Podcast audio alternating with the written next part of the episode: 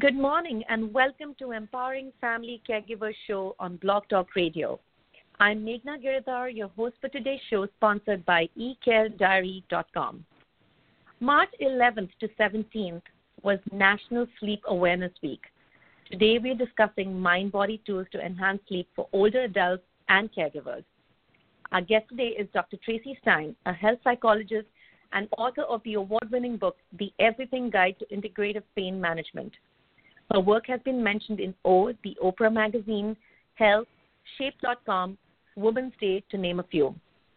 Dr. Stein's current research is on tireless caregivers, people who take care of everyone and everything, often to their own detriment.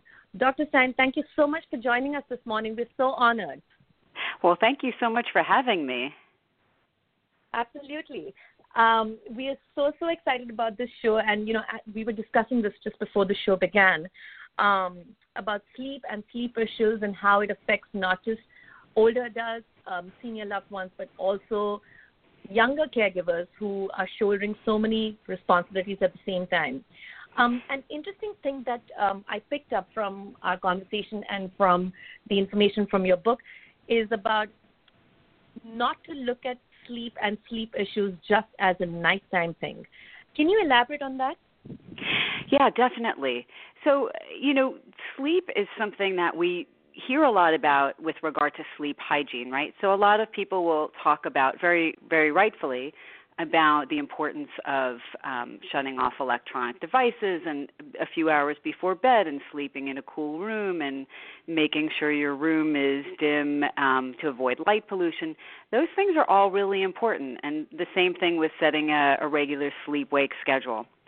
But other things affect our sleep too. So these can be anything from hormonal changes um, as we get older. We don't really, you know, that can start actually even in our 30s, especially for women. Um, and also things like the amount of exercise we get or don't, again, whether we keep a regular sleep cycle, our nutritional status, any medical conditions we have, um, and any medications we take. So, you know, all of these things also can influence how much caffeine we um, drink, and our genetics influence whether we are slow caffeine metabolizers and therefore can't clear it well enough. So the coffee you have at three o'clock in the afternoon might impact your sleep in a negative way. Our stress can influence if we're reaching for that glass of wine or two or three at night, and that will influence our sleep. So there are lots of factors involved in um, both poor sleep and how to correct that. Um, you know, a lot of people who don't sleep well, um, you know, I have friends myself, uh, you know, we have young kids and sometimes we, you know, we're sleep deprived and we always, I, I'm, I'm guilty of doing this myself, but I'm like, you know what, the weekend's coming, I'm just going to nap for a couple of hours and I, I think I'll be good to go. But somehow that doesn't translate as well as I think it's going to. Um, this leads me to the question about why you think sleep issues should be taken seriously. I feel like a lot of us, including me, just kind of brush it off saying, oh, you know, I'll make it up some other time. Well, I'm so glad you brought that up because it is something that people have commonly believed that you can not sleep during the week and then make it up on the weekend. But the research actually shows that you can't. You can't really fully catch up. Um, so it's really important to be aware that um, you know when you are not sleeping well during the week or in general daytime fatigue can lead to increased risk of making errors whether it's just in your daily life or at work but also with caregiving. Uh, it can lead to uh, again making poor dietary choices or over consuming caffeine and things but also decreased ability to cope with stress. And anybody who's already got a mood issue like anxiety or depression you're probably going to notice that your ability to cope goes down when you don't sleep well and you can be more irritable it can impair your focus and concentration. And and there's some data showing that um when you don't get enough slow wave sleep that really deep sleep at night especially if your sleep's really interrupted you can have more problems with memory during the day. So we want to take sleep issues really seriously. Mm-hmm.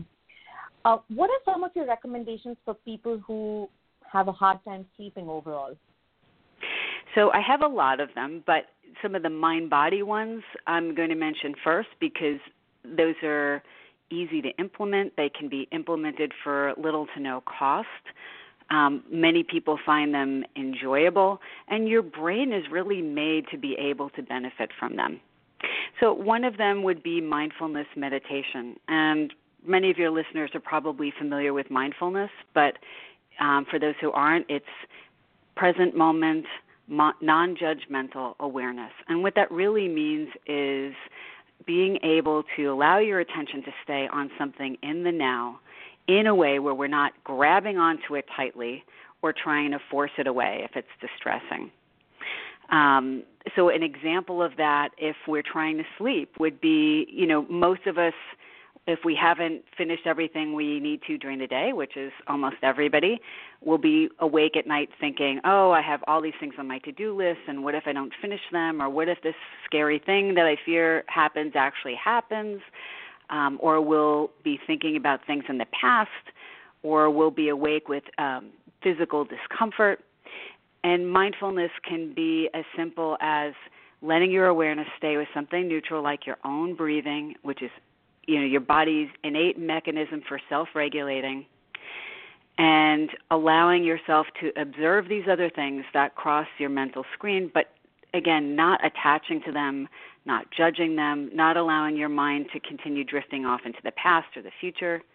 Mindfulness has been shown to help with many things including um, chronic pain with uh, mood issues and the tendency to ruminate but it's also been shown to help with insomnia. So if you can get into a mindfulness practice during the day, you will be much more able to practice it at night when you're trying to go back to sleep.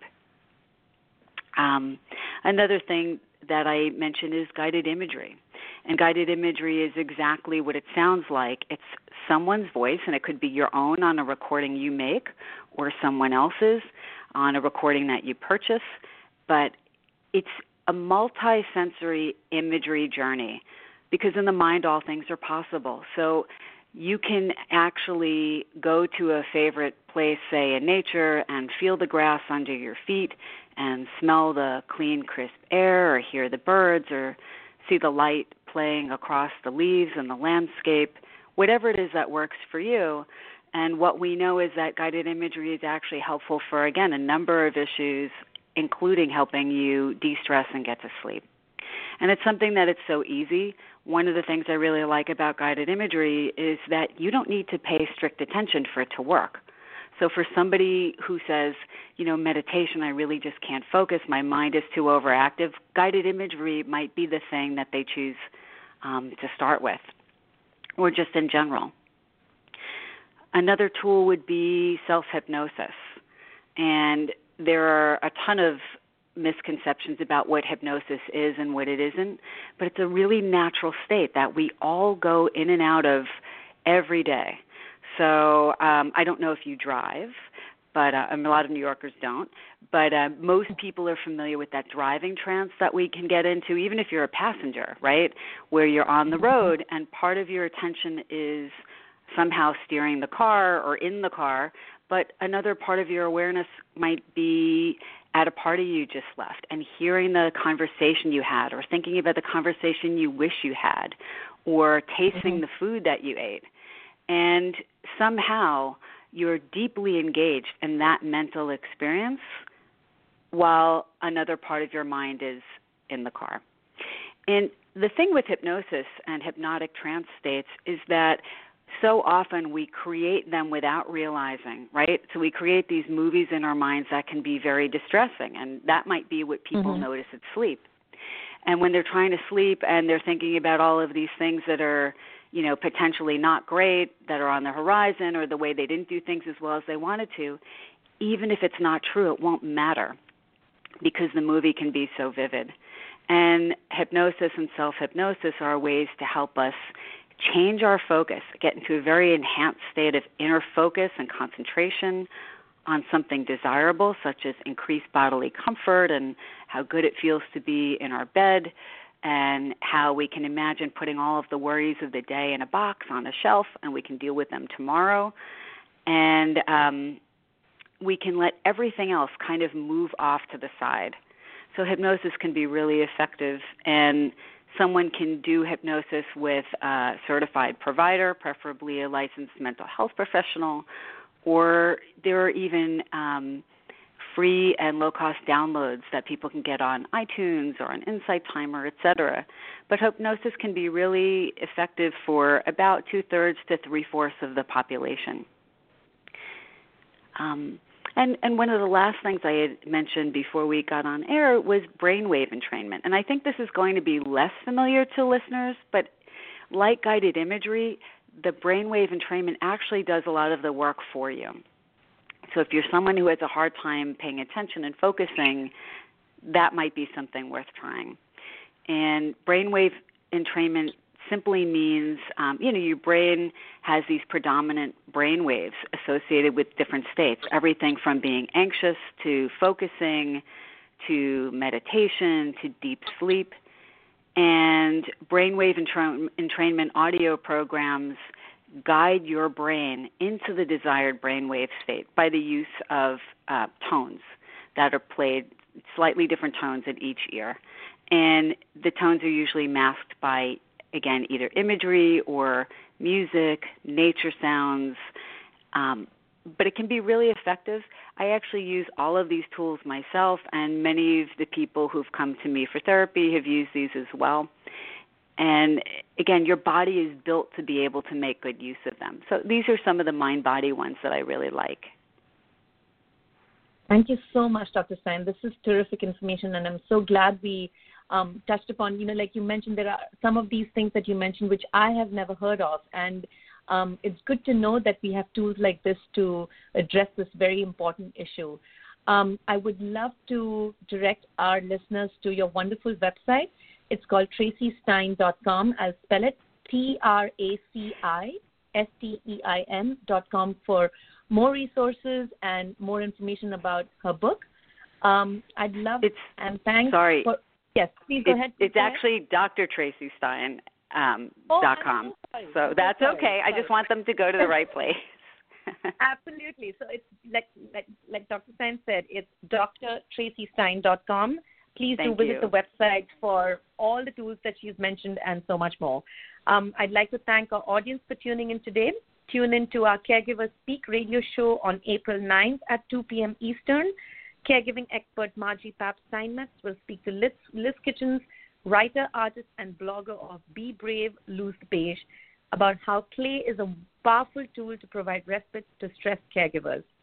To learn more about eCare Diary and our upcoming shows, visit our website, ecarediary.com. Registration is free and gives you immediate access to your personal care diary tool. You can find us on Facebook, LinkedIn, and Twitter.